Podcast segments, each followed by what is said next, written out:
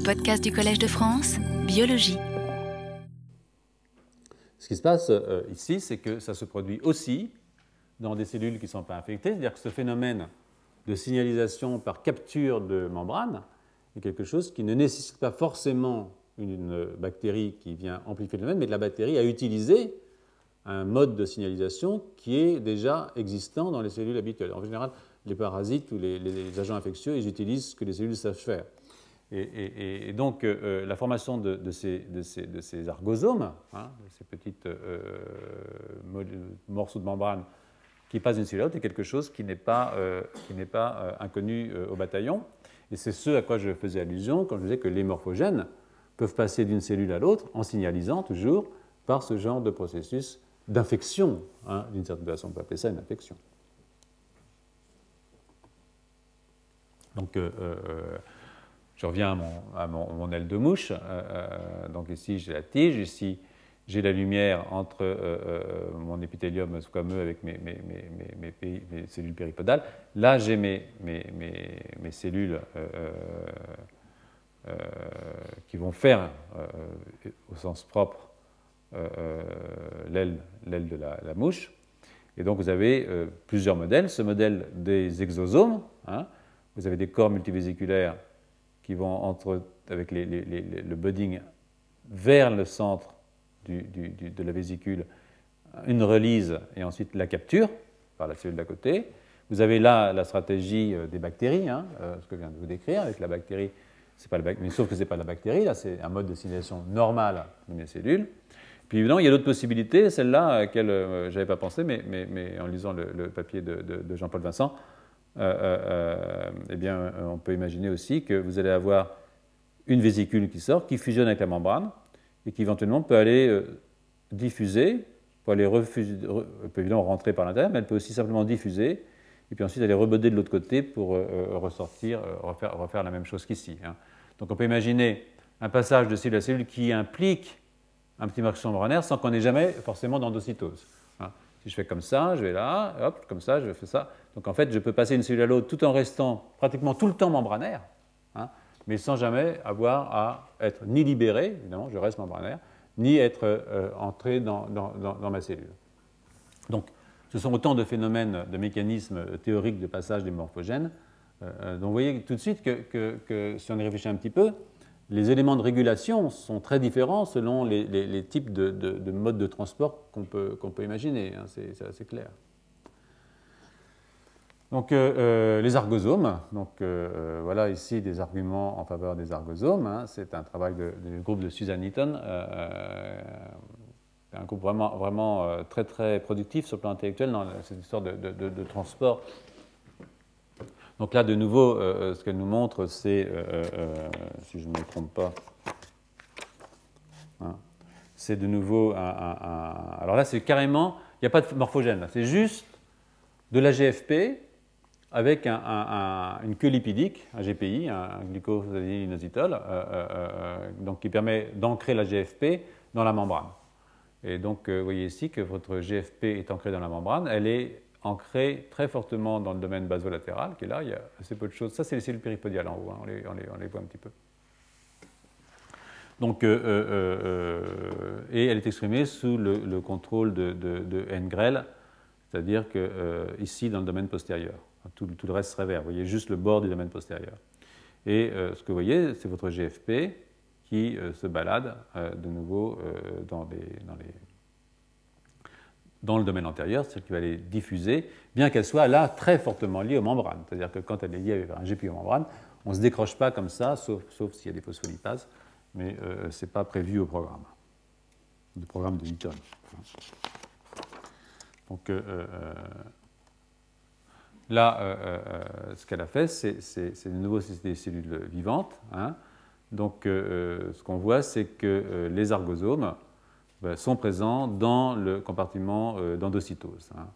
Alors, c'est pas entièrement, pour moi, je trouve pas ça, c'est probablement vrai, hein, c'est pas entièrement convaincant. Elle a marqué le, compartiment d'endocytose par une molécule qui s'appelle le FM464 qui se fixe aux endosomes au moment de l'endocytose. C'est comme ça qu'on mesure en fait l'activité euh, euh, de formation de vésicules. Et chaque fois que c'est jaune, si vous voulez, euh, vous avez une, une colloque. Là, par exemple, a dit qu'il y a une colloque parce qu'on voit un rouge à côté d'un vert très proche, mais ils ne sont pas tout à fait, colocalisés. Alors que là, là on voit une, bonne localisation, on voit aussi une assez bonne colocalisation. Donc euh, euh, l'idée, c'est que quand même, euh, une heure et demie, après une heure et demie dans le, dans le, dans le, dans le FM464, elle dit many but not all argosomes colocalized with FM464 endosomes. et elle met des, flèches là où elle voit de la colocalisation. Je crois qu'il faut quand même des yeux de la foi, en l'occurrence, pour rien vous cacher, mais, mais bon, c'est souvent comme ça, il faut les yeux de la foi.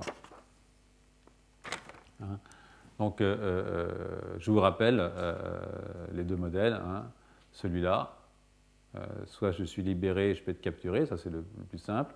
Je peux avoir aussi la capture, ça c'est mes, petites vésicules lipidiques hein, qui ont été faites à partir de mon corps multivésiculaire, ou bien le, système des, bactériens. Mais à chaque fois, c'est des, petits fragments, des petits fragments de, lipides avec le morphogène qui sont, qui promenés. Hein. Mais euh, c'est un des mécanismes qui a été proposé euh, pour le transport des morphogènes. Alors, euh, on peut regarder à quelle vitesse ça se place. Hein. c'est toujours le papier de, de, Suzanne Newton. c'est un papier pas très récent, mais assez récent quand même. Je ne sais plus, 2000, quelque chose, je ne sais pas. 2002, 2003, 2004, je ne sais pas. Donc là, vous avez Engreld dans le domaine postérieur. Et puis, vous pouvez faire un, un photo bleach, c'est-à-dire que vous allez perdre tout ce qui est transporté par votre argosome, c'est toujours euh, euh, évidemment de GFP-JPI, c'est-à-dire que là je n'ai aucune activité biologique. Je suis juste, je, me contente de suivre, euh, il n'y a pas de récepteur, il n'y a rien. Je me contente de suivre mon morceau de lipide avec son GFP. Hein. Et je, photo, je, bleach et je vois réapparaître progressivement mes molécules et je peux mesurer la vitesse, la vitesse de récupération euh, bien, euh, euh, en trois heures, trois heures j'ai réussi à aller aussi loin qu'environ 16 cellules, un phénomène comme ça, hein, avec la formation d'un gradient. Donc c'est un mécanisme qui peut rendre compte, dans un temps relativement rapide, 3 heures, 16 cellules, de la formation d'un gradient le long de l'axe ici euh, antéro-postérieur de, de, de, de, mon aile.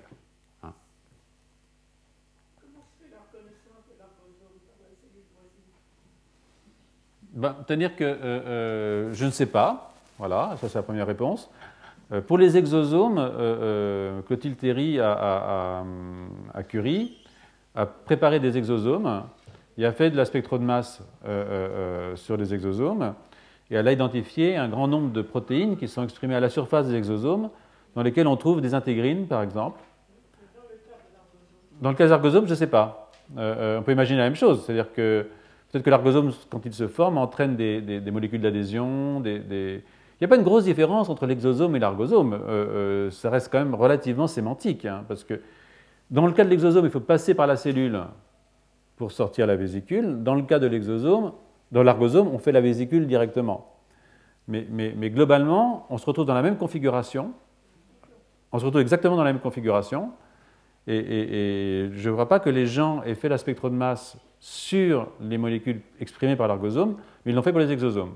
Et on trouve là euh, la lactadérine, par exemple, qui est une molécule spécifique des, exosomes. On trouve euh, une intégrine, je ne sais plus laquelle, euh, m'excuserez, Mme on, trouve des, on trouve aussi des, molécules solubles du genre Hitchcock protéine. On trouve la Hitchcock protéine 70. ça, c'est assez intéressant. Mais on ne trouve pas n'importe quoi. C'est vraiment un organelle. Hein.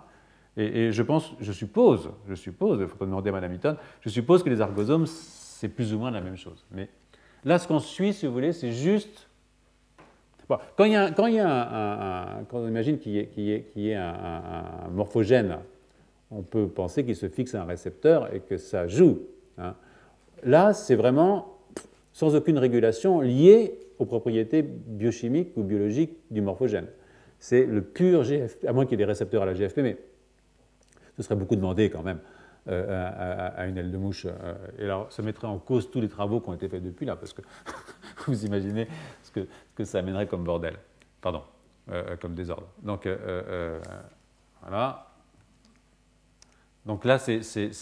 Mais, mais, simplement sur le plan de la simple diffusion par endocytose, ça permet de rendre compte, dans un délai de temps qui est biologiquement raisonnable, de la formation d'un gradient le long de je dis ici d'environ 16, 16 diamètres cellulaires. ce qui est pas mal quand même, hein. ça fait environ 150 microns. Donc dans un disque imaginal, c'est largement suffisant. Comment ça se fait que l'Indien est en deux, en deux phases J'en sais rien. J'en sais rien. honnêtement, je ne peux pas te dire. Je n'ai pas, regardé. Bon, peut-être que ça se fait d'abord très vite, peut-être que ça rediffuse derrière. Il y a peut-être quelque chose derrière qui est intéressant. Je sais pas. Et euh, là, euh, euh, de nouveau, c'est autre chose. Là, ils l'ont fait dans le domaine dorsal-ventral, avec sous le contrôle de Apterus, donc, et ils ont regardé si ça colocalisait avec Wingless, qui est un morphogène qui est important dans le patterning dorsale, ventrale de l'aile. Et ce qu'on peut voir, c'est qu'il y a quand même un certain nombre de situations où wingless est présent dans les euh, argosomes qui euh, euh, expriment la GFP. Donc là, ça va un tout petit peu plus loin, c'est un, peu plus loin parce que ça suggère qu'effectivement, wingless peut être présent dans ces vésicules de type particulier qui sont des transporteurs potentiels. Hein. On est toujours ici très largement dans les, hypothèses, hein, malheureusement. Euh, enfin, malheureusement, c'est pas, pas grave. Et euh, euh, de nouveau, ici, un truc que j'ai voulu vous montrer, parce que moi, c'est un point qui m'intéresse particulièrement, c'est que si je retire les sucres complexes, j'ai une plus grande difficulté à faire balader mes vésicules, ce qui pourrait suggérer que les sucres complexes participent au mécanisme de reconnaissance nécessaire au passage euh, euh, entre, les cellules. Donc, euh, je reviendrai plus tard sur les sucres complexes parce que, je reste convaincu que c'est un des éléments clés du système de, transport des morphogènes au cours du développement. Et d'ailleurs chez l'adulte aussi, parce qu'il y a des morphogènes aussi chez l'adulte. Donc, pourquoi les endosomes, même si on pense que l'endosome est un mécanisme de transport Bon, bah, c'est un de transport qui va aussi permettre de faire de la signalisation. Il y a des gens qui pensent que ce n'est qu'un seul, que c'est seulement un mécanisme de signalisation, comme vous avez pu voir, mais il reste que c'est important parce que l'endosome est, comme je vous l'ai euh, rappelé euh, euh, il n'y a pas très longtemps, un, organelle qui est un organelle qui fait de la signalisation. Hein. Donc là, je me trouve, j'ai plusieurs cas, hein. j'ai le TGF bêta qui est du DPP. Hein. C'est l'équivalent du DPP euh, chez. Euh, fait, partie de, fait partie de la famille des, Bone Morphogenetic Factors, Proteins, BMP. Euh, vous voyez que ici, je vais être capturé dans l'endosome. Voilà Sarah, dont je parlais tout à l'heure, David, qui est une molécule qui se fixe sur mon récepteur et qui est importante pour aller signaler soit localement, soit carrément aller passer dans le noyau. Euh, euh, donc ici, vous avez le récepteur LGF qui euh, va dans l'endosome. et puis, ce sont des endosomes qui sont capables, évidemment, de, signaler. Donc, sauf, évidemment, quand je suis transporté dans le lysosome, hein, via RAP7, auquel cas, là, je suis mort. Enfin, morphogène. donc, rappel, la vésicule d'endocytose, la clatrine, hein, donc euh, quand euh, je bloque la dynamine dans mes mutants Shibayer, hein, pour ceux qui veulent revenir un tout petit peu en arrière, comment est-ce que je bloque la formation d'endosomes Eh bien, euh, vésicules d'endocytose. Eh bien, je peux inactiver la dynamine, ça empêche la formation des vésicules d'endocytose. Quand mon, agoniste se fixe sur son récepteur, je recrute des cofacteurs, des gens bêta-arestine, EPS15, ce n'est pas le problème. Là, ici, ma vésicule d'endocytose, qui va aller fusionner avec l'endosome précoce, qui peut lui recycler pour repartir à la surface, mais euh, qui peut aussi euh, euh, rester sur place pour, c'est sous le contrôle de RAB5, pour aller signaler dans la cellule, c'est-à-dire phosphoryler, provoquer des modifications de la transcription, jusqu'au moment où RAB7 va l'emmener vers ce qu'on appelle l'endosome tardif et vers la dégradation finale. Euh, euh, ça existe dans tous les, mécanismes, euh, ça a été montré pour le NGF. C'est important dans un neurone parce que ça peut permettre le transport rétrograde d'un endosome qui signale jusque vers le noyau, le passage du noyau. Il y a même des gens qui pensent que ça passe dans le noyau. mais en tout cas, ça peut phosphoryler des facteurs de transcription qui, eux, vont aller passer dans le noyau et faire passer une information depuis loin, puisque mon cône de croissance peut être très loin, et par un transport rétrograde, je peux passer l'information jusqu'au niveau, jusqu'au niveau du corps cellulaire. Ici, euh, euh, je vous l'ai mis parce que je vais y revenir tout à l'heure. C'est le cas de, là, c'est le cas du facteur de croissance du nerf qu'on peut voir ici. Ça, c'est le cas d'une autre molécule qui s'appelle Hedgehog, euh, dont on a parlé. Ben, quand Hedgehog se fixe sur son récepteur, patched, il entraîne une désinhibition de l'inhibition de Smoothen, qui est ici. et Smoothen, dans l'endosome, peut aller lui aussi signaler largement à plusieurs endroits. Je reviendrai plus tard sur la, question, de, sur la question de Hedgehog. Euh, euh, et là, euh, de nouveau, pour notre ami David, mon endosome, ici, qui est un endosome qui se fixe à Sarah. Et, là, j'ai, grâce à cette fixation, une activation de SMAD, qui est un cofacteur qui va aller dans le noyau pour aller entraîner un élément de, régulation de la transcription nucléaire. Mais ça n'empêche pas qu'il y ait aussi des phosphorylations locales sur des protéines qui ne sont pas forcément des protéines qui vont dans le noyau. Tout ça, ce complexe en fait des inosinolphosphates, ce contrôle des inosinolphosphates. Donc, euh, euh, je vais passer maintenant euh, pendant une demi-heure à, un autre problème, qui est le problème du temps. Je vous ai dit plusieurs fois que c'est bien gentil d'avoir un gradient, c'est bien gentil d'avoir un morphogène, mais qu'indépendamment de la concentration de ces molécules, le facteur temps d'exposition est un phénomène qui est un phénomène important. Et pour euh, euh, euh, illustrer ça, on va quitter les mouches. ça va nous soulager un petit peu hein, parce qu'on a fait beaucoup de mouches. Et on va passer ici au poulet. Hein, pas forcément un progrès dans l'évolution d'ailleurs, mais, ça nous rapproche quand même. Et je vais vous montrer un petit peu ce qui se passe au niveau des placodes, des placodes olfactifs, c'est-à-dire une partie de, de, l'ectoderme qui, au moment de son invasion, va faire les, fosses nasales. Hein, et puis euh, les, placodes euh, qui vont faire euh, la lentille dans la formation de l'œil chez, le poulet, chez le vertébré. Donc il y a des marqueurs pour ces deux organes. Voilà ici la région. Au départ, au départ, les deux zones sont, mélangées. Hein. Et puis, au cours du développement, les, deux zones se séparent et, la, placade, la placode olfactive va se séparer de la placode oculaire. Avec des marqueurs qui sont des marqueurs spécifiques pour les deux types de, régions. Euh, par exemple, euh, euh, un enzyme qui sert à la synthèse de l'acide rétinoïque, hein, RALDH3, est exprimé très fortement dans la plaque-code olfactive. Vous avez aussi de la kératine, hein, qui est exprimée dans la plaque-code olfactive. Et ici, c'est quelques neurones, c'est les marqueurs UCUD qui marquent les premiers neurones postmitotiques dans cette région, en vert. Hein. Ça n'a pas tellement d'importance. Par contre, Quelque chose que n'avait pas dans la plaque olfactive, c'est euh, la delta cristalline, qui est une, molécule qui est impliquée dans la formation de la lentille dans, l'œil. Hein. Euh, et quand vous regardez euh, par contre la lentille ici, donc c'est la placode oculaire en ce que vous voyez ici, c'est que vous avez aussi de la kératine, mais vous n'avez pas de, cette, de, de synthèse de l'acide rétinoïque, hein, qui n'a pas du tout. Par contre, vous avez bien entendu euh, euh, la, cristalline. Donc vous avez des marqueurs qui vous permettent de dire à quel moment ma placode va devenir une placode qui va me faire les nasal pits, les, les, placodes olfactives, ou la placode euh, oculaire, hein, pour faire simple. Bien que les deux, bien entendu, proviennent de la même région antérieure de mon embryon de poulet. Parce que, comme j'ai dit, avant ce stade 17, qui est déjà relativement tardif chez un poulet, les deux, les deux régions sont chevauchantes.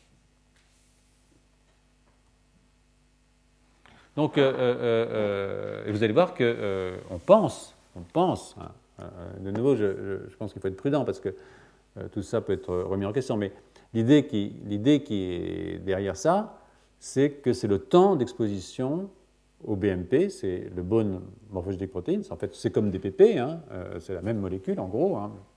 en tout cas c'est très très proche au niveau famille. c'est non pas la concentration qui est importante de cette molécule, donc le gradient on s'en fiche, Hein, ce n'est pas un problème de concentration, mais c'est un problème de temps d'exposition, qui est aussi évidemment une, variable importante, comme euh, on, l'a dit plusieurs fois. Donc euh, euh, comment est-ce qu'on peut faire ça? On peut prendre un morceau de, un de, plaque code non différenciée, ici à l'avant.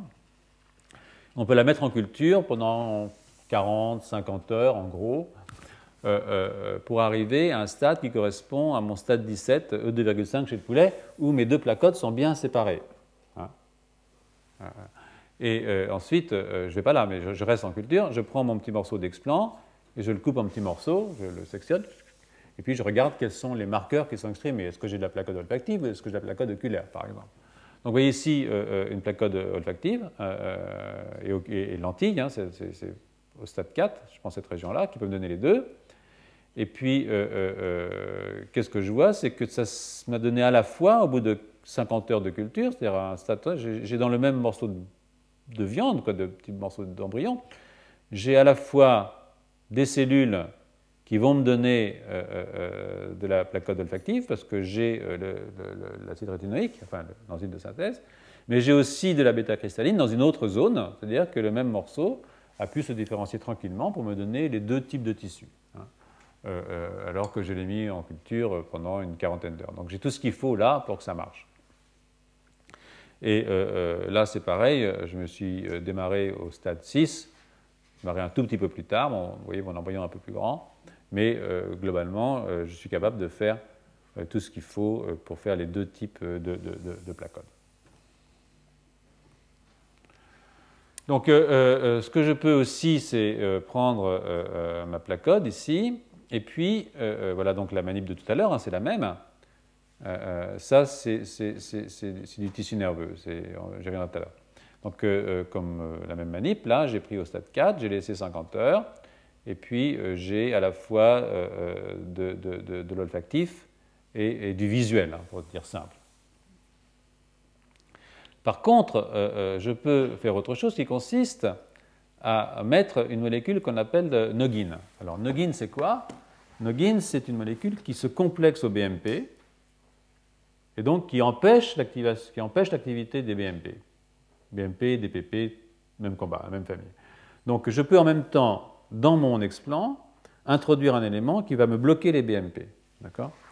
Et euh, je peux faire la même chose que euh, mettre un truc qui bloque les BMP en mettant quelque chose qui s'appelle un, dominant négatif des BMP, c'est-à-dire un morceau du récepteur au BMP qui est soluble. C'est-à-dire que comme j'ai le morceau de récepteur au BMP, le BMP qui se balade dans mon tissu va se fixer sur le récepteur, mais comme le récepteur est soluble, il ne va pas avoir d'activité. Donc il va entrer en compétition avec le récepteur.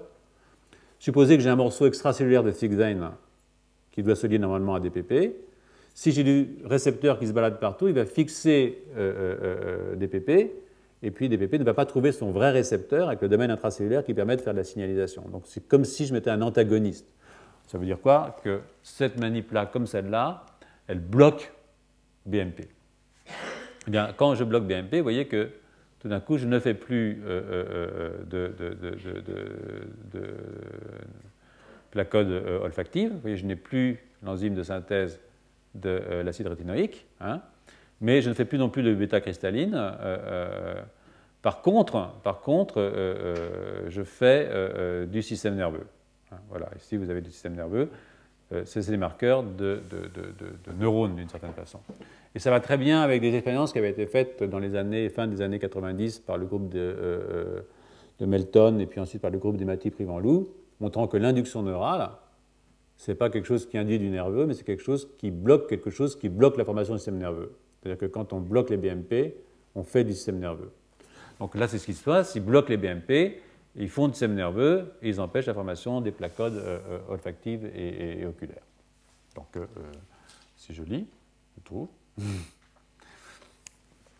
Ici, euh, euh, euh, c'est une manip qui est un petit peu plus astucieuse encore, parce que là, ils ne prennent pas la placode olfactive ou oculaire, ils prennent du, cerveau, du futur cerveau, ils prennent le, le, front brain, hein, donc forebrain.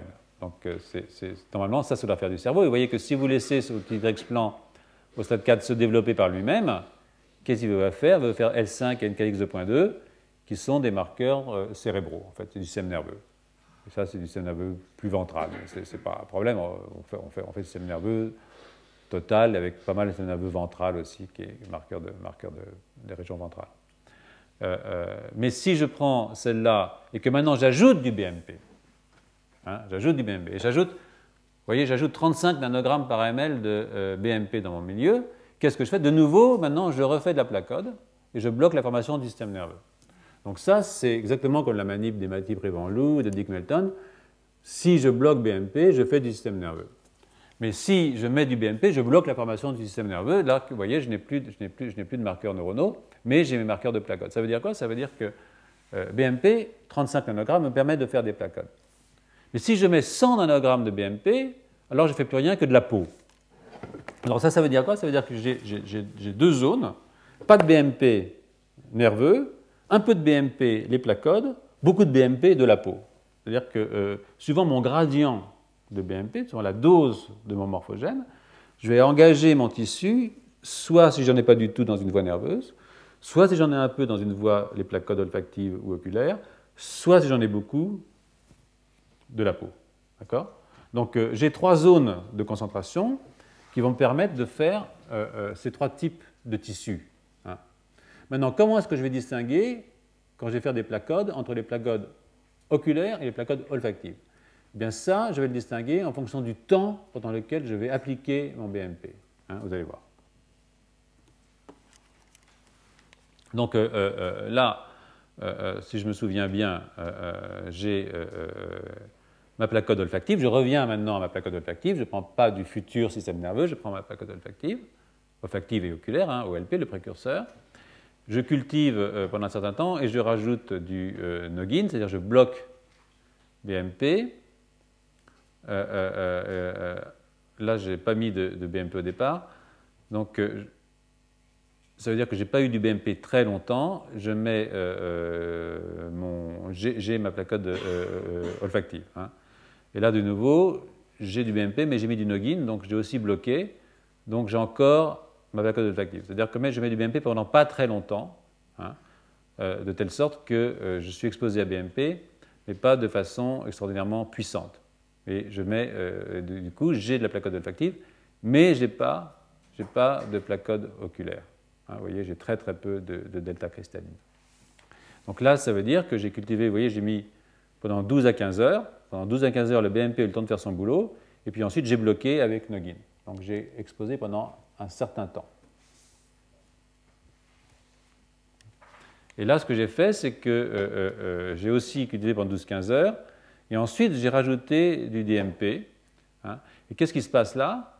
C'est que je fais de la delta cristalline, c'est-à-dire que je fais de la placode oculaire, mais je ne fais plus de placode euh, euh, euh, olfactive. Hein. Là, si je pars de forebrain, il faut d'abord que je mette du BMP, et ensuite je remets du BMP. Donc avec ça, j'ai transformé d'une certaine façon FB en OLP, et ensuite le BMP, eh bien, je bloque la formation de ma placode olfactive, et je ne fais plus que de la placode oculaire. Donc ça veut dire quoi? Ça, c'est vraiment la réponse, c'est-à-dire que la zone de concentration me dit quel type de tissu je vais faire, placode ou pas placode, et il me faut une concentration moyenne, disons, d'environ 35 mg nanogrammes par ml, je n'ai pas regardé. Il m'en faut beaucoup plus pour faire de la peau, il m'en faut beaucoup moins pour faire le système nerveux. Et quand je suis dans ma zone placode, en fonction du temps pendant lequel je vais avoir le signal, je vais décider si je fais de l'œil ou du nez. Hein. Donc, euh, euh, euh, à l'information concentration, je superpose une information durée. Hein. Et, évidemment, c'est important parce que, bon, c'est un élément réel de savoir qu'est-ce que c'est que le temps pendant lequel je suis exposé à un morphogène. Donc euh, là, je pense que c'est le même principe. Je sais très bien ce que j'ai fait. Là, oui, j'ai pris un, animal plus tard, hein, au stade 8, c'est-à-dire un animal beaucoup plus, plus vieux. Euh, euh, euh, et c'est un moment où j'ai du delta cristalline, mais je peux aussi bloquer avec Noggin, et à ce moment-là, je bloque le BMP et je vais faire apparaître ma placode olfactive et je vais faire disparaître mon, cristallin. Donc, bon, c'est des variations, si vous voulez, sur un même thème, mais le message est celui-là. Il y a la concentration et il y a le temps. Donc il ne faut jamais oublier que euh, les deux choses sont liées, c'est-à-dire que euh, ce n'est pas quelque chose qui est instantané.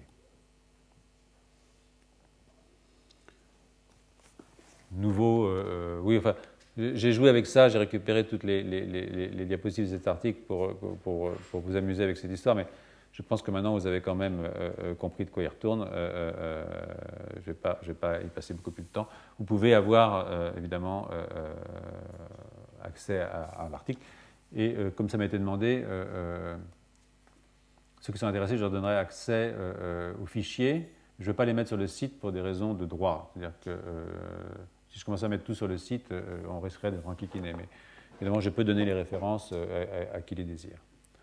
Donc, je vais passer maintenant à, avant la semaine prochaine, je parlerai d'autre chose, mais je vais passer maintenant au deuxième exemple de l'importance du temps dans la morphogénèse, et c'est un exemple que je prends sur Sonic et et la formation de la pâte du poulet. Donc, je ne sais pas si vous vous souvenez, dans le, premier cours, euh, euh, vous avez euh, rappelé que Hedgehog, chez la mouche, si je fais une expression euh, d'Hedgehog ectopique dans le domaine le plus antérieur de mon disque imaginal, hein, maintenant vous êtes vraiment rodé avec ça, eh bien, je vais avoir une duplication de mon aile et je vais le voir en fonction des veines que je peux voir. J'ai la veine 5, 4, 3, 2, et je vais avoir une deuxième petite aile ectopique induite par mon morphogène jog, 2, 3, c'est-à-dire une aile, en miroir.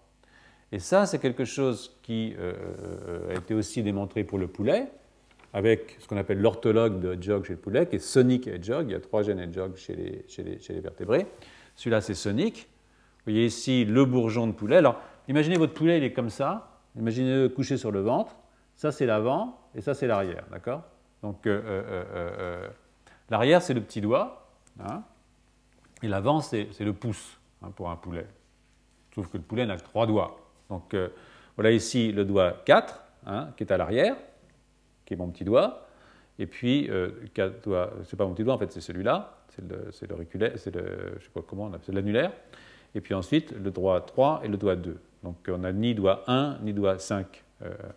Mais si maintenant je prends un peu de, de, sonic et que je le branche, je le greffe sur une bille par exemple, je prends une bille, je mets du sonic et je greffe une petite bille là, ou je prends un petit morceau de ce qu'on appelle la ZPA et je la ici, je vais avoir une duplication de mon doigt, de ma main, avec 4, 3, 2, 2, 3, 4. C'est-à-dire, qu'est-ce que ça veut dire? C'est-à-dire que je postériorise la partie antérieure, quasiment une mutation myotique, c'est-à-dire que je duplique l'axe parce que maintenant, les cellules qui sont ici s'imaginent, entre guillemets, qu'elles sont ici, et donc elles vont faire euh, euh, le doigt numéro 4. Et, ça se voit, j'ai une duplication, et ici, si vous regardez bien, vous pouvez la voir, la duplication 4, 3, 2, 2, 3, 4.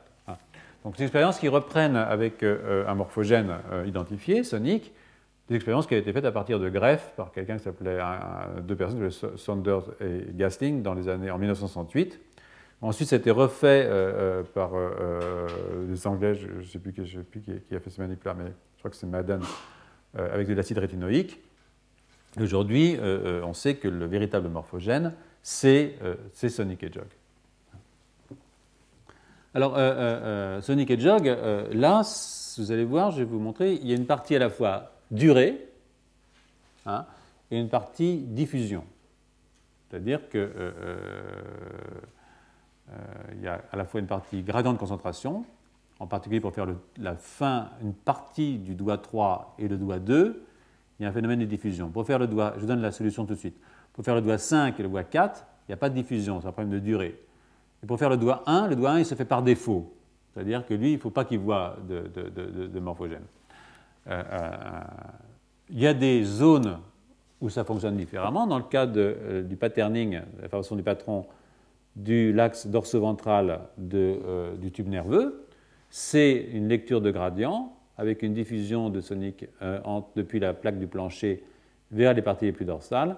Et rappelez-vous, je vous ai montré cette diapositive au premier cours, en fonction de la concentration de sonique, les cellules vont adopter un devenir particulier autoneurones, interneurones, etc. Donc, tous les tissus n'utilisent pas les mêmes stratégies pour répondre à des gradients de morphogènes. De nouveau, il faut se garder beaucoup dans ce genre de truc de généraliser, parce que euh, euh, une stratégie peut être utilisée par un tissu, une autre par un autre. Et donc là, je vais vous parler de la stratégie euh, du membre. Hein, comment faire un membre? Comment faire une main, en l'occurrence, ici? Une main de poulet, mais bon. Mais de souris aussi. Hein. Donc là, là, là d'ailleurs, c'est une souris. Hein. Donc c'est un, travail que j'ai pris chez Tabine sur un travail de 2004. Et comme je ne vais pas me planter de nouveau, parce que ces choses-là sont quand même plus compliquées qu'elles n'y paraissent, ça a l'air simple, mais ce pas si simple que ça.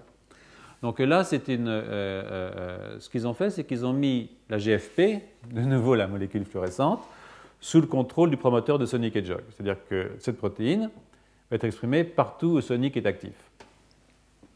Et vous voyez que c'est bien fait, ça c'est un contrôle. De toute façon, on regarde l'expression de Sonic par excitation in situ, et on regarde la protéine fluorescente, on voit bien que ça colle bien. Donc euh, ma construction, elle est bien faite. Hein. Et puis, euh, euh, ce qu'on appelle ici, c'est en fait ce qu'on appelle un patron dynamique. Alors, quand les embryologistes vous disent qu'il y a un patron dynamique, ça veut dire que euh, c'est compliqué. que, parfois, ça veut dire aussi qu'on ne comprend pas très bien ce qui se passe. Donc là, le patron est très dynamique. vous avez ici une immunocytochimie pour Sonic. Donc, ce que vous voyez ici, c'est la protéine. Dans ce qu'on appelle une toto, c'est-à-dire qu'on prend la patte de l'embryon, et puis on la trempe dans, l'anticorps et, on regarde où est la protéine. Donc la protéine, vous voyez, est exprimée de façon relativement large. Hein. et ça, c'est le niveau d'expression du gène. Hein. c'est là où il est transcrit. Donc vous voyez que ici, la protéine est plus large dans son expression que là où elle est synthétisée. C'est-à-dire qu'elle diffuse, c'est-à-dire qu'elle va se promener en dehors de son site d'expression. Vous êtes à 10,5 jours de développement chez une souris. La souris vient à terme vers E19, E20, hein, en gros comme ça. C'est au bout de 20 jours de gestation. Et là, vous êtes à 11,75, c'est-à-dire que vous êtes relativement un jour et, quelques heures après ce stade-là. Vous avez un pattern complètement différent. Ce que vous voyez ici, c'est, euh, euh, pas, je me, me trompe, c'est que vous voyez que les... Alors là, ce qu'ils ont fait, c'est que c'est assez subtil, parce que il faut suivre les descendants des cellules qui expriment Sonic. Et pour faire ça, on fait recombiner une enzyme qui est la bêta-lactosidase sous le contrôle de Sonic Hedgehog. Et partout où Sonic Hedgehog a été exprimé, les cellules peuvent être colorées en bleu, même si elles n'expriment plus Sonic, parce que l'autre gène, lui, a été activé.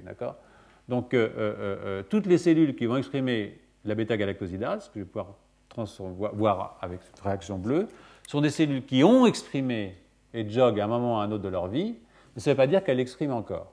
Et ce que vous voyez ici, c'est que maintenant j'ai une perte d'expression de mon morphogène, parce que le morphogène a une expression dynamique, c'est-à-dire qu'il a été fortement exprimé et qu'il l'est maintenant beaucoup moins.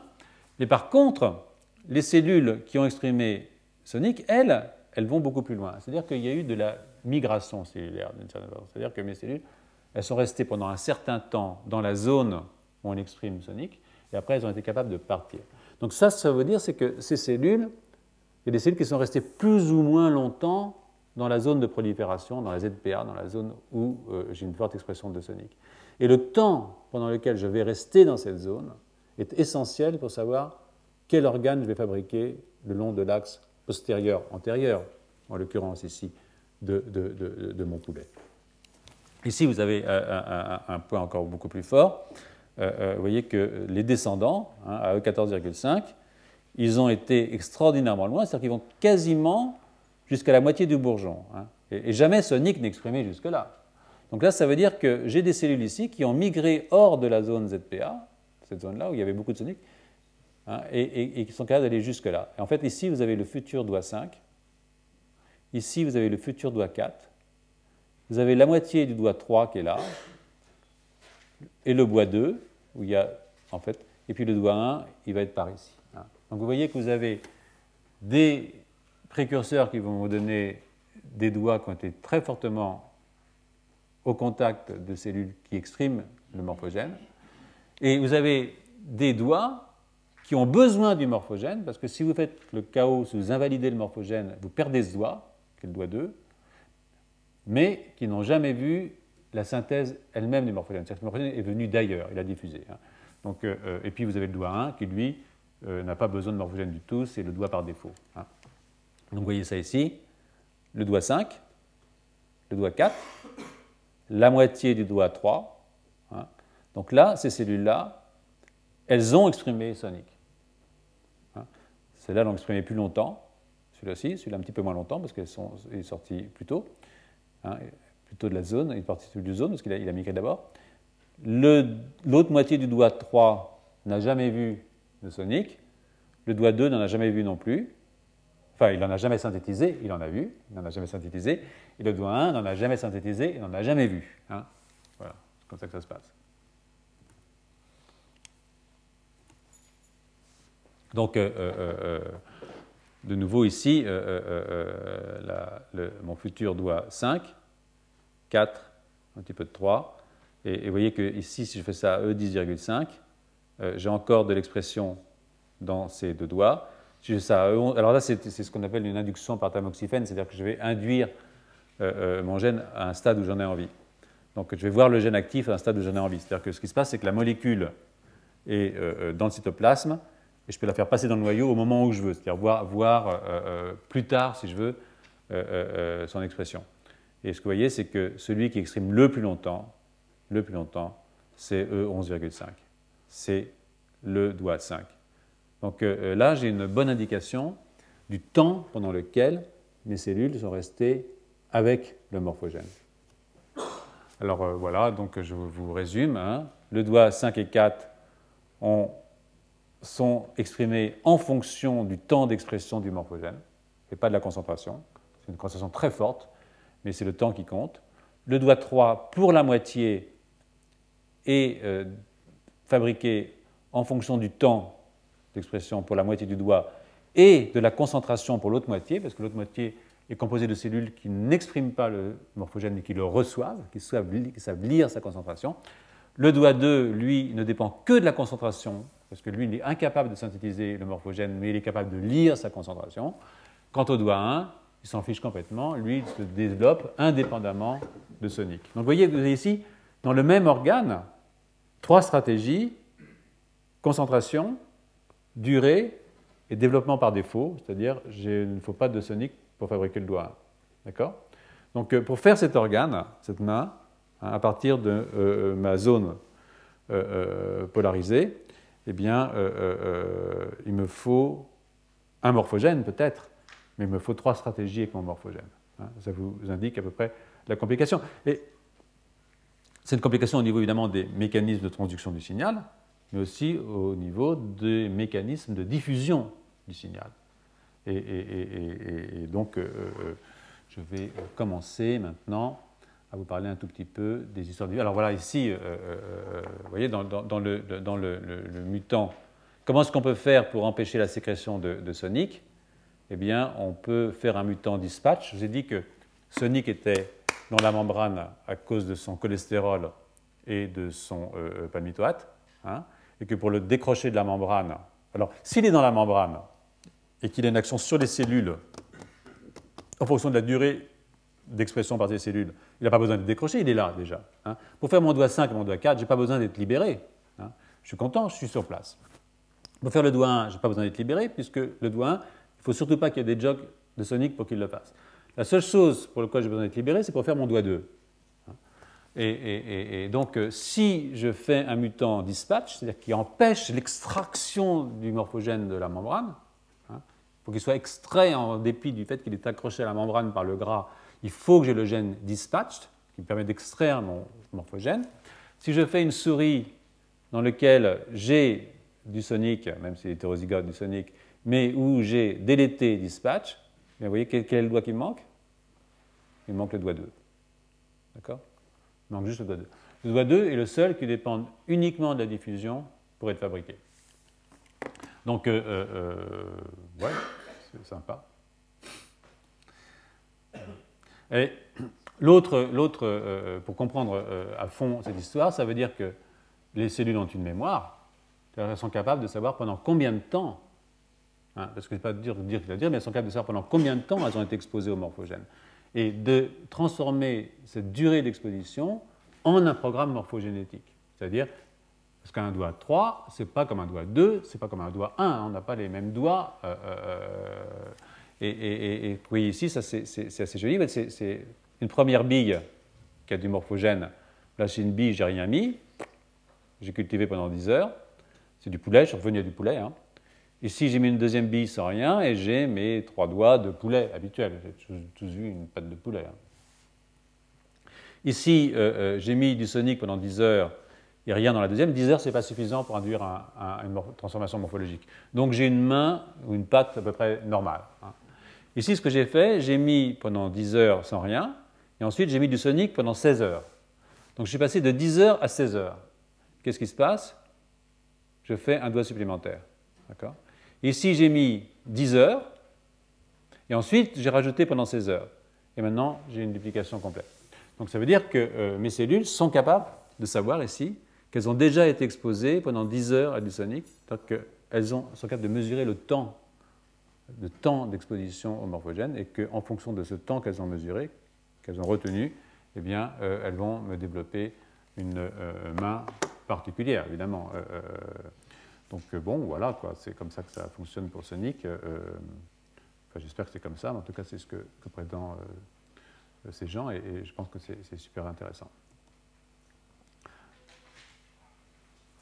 Je termine avec Sonic, juste pour vous dire ce n'est pas du tout pédagogique ce que je vous fais, parce que je vous prends tous les trucs à l'envers ou à l'endroit, mais peut-être que c'est plus pédagogique que de faire un cours pédagogique, je ne sais pas comment ça se passe, mais moi c'est comme ça que je l'ai vu. Donc euh, je, vous fais un tout petit encadré sur Sonic, ensuite on peut discuter un peu, et la semaine prochaine je parlerai de tous les mécanismes de transport possibles et imaginables.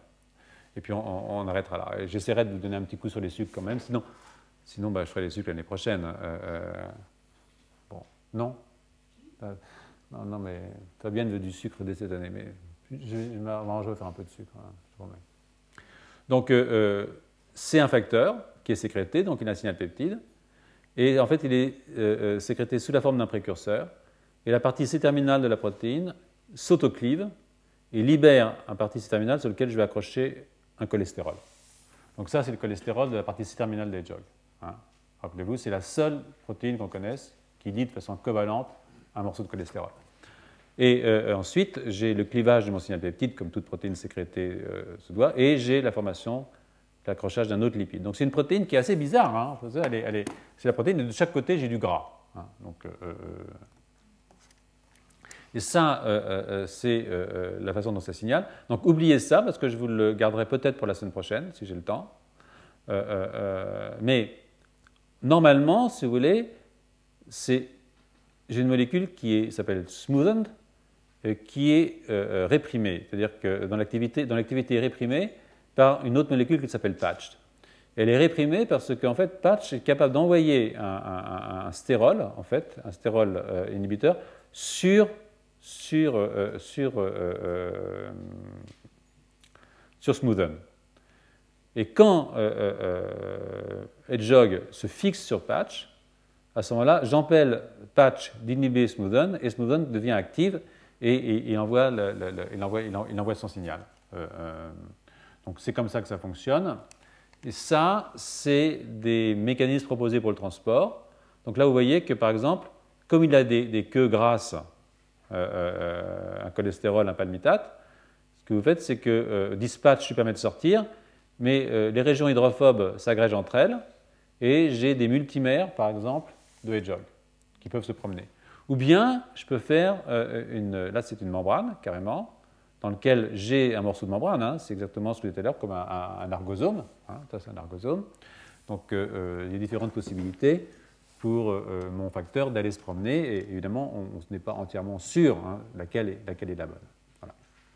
Donc, aujourd'hui, je vous ai parlé des transcytoses, transcytoses simples, c'est-à-dire la, la molécule sort et puis elle rentre de la transcytose par argosome ou la transcriptose par exosome, ce qui est relativement proche, bien que ce ne soit pas exactement la même chose. Et euh, je peux vous parler euh, cette semaine, euh, on a un petit peu pas beaucoup de temps, on a plus que 10 minutes, donc si vous voulez, on peut plutôt discuter. Mais je vous parlerai du transport par cytonème. Moi, j'aime beaucoup les cytonèmes. Je sais qu'il y a des gens qui n'aiment pas beaucoup les cytonèmes, mais moi, j'aime beaucoup les cytonèmes. Cytonème, vous savez, c'est la pieuvre qui va aller chercher la molécule très loin pour se la récupérer. peut, comme ça, on peut aller chercher le morphogène à une très grande distance, sans aucune diffusion du morphogène. Et puis, euh, euh, je vous parlerai des modifications post-traductionnelles et des transporteurs, euh, avec évidemment la question des sucres complexes, sur laquelle je terminerai pour vous dire à quel point c'est important les sucres complexes. Donc, si vous voulez, on continue, mais comme on a que 10 minutes, moi je pense que c'est pas mal. Vous devez être fatigué, moi je suis fatigué en tout cas, de s'il y a quelques questions, on peut terminer par quelques questions, et puis la semaine prochaine, on, passera à, ce point-là. Retrouvez tous les podcasts du Collège de France sur www.collège-de-france.fr.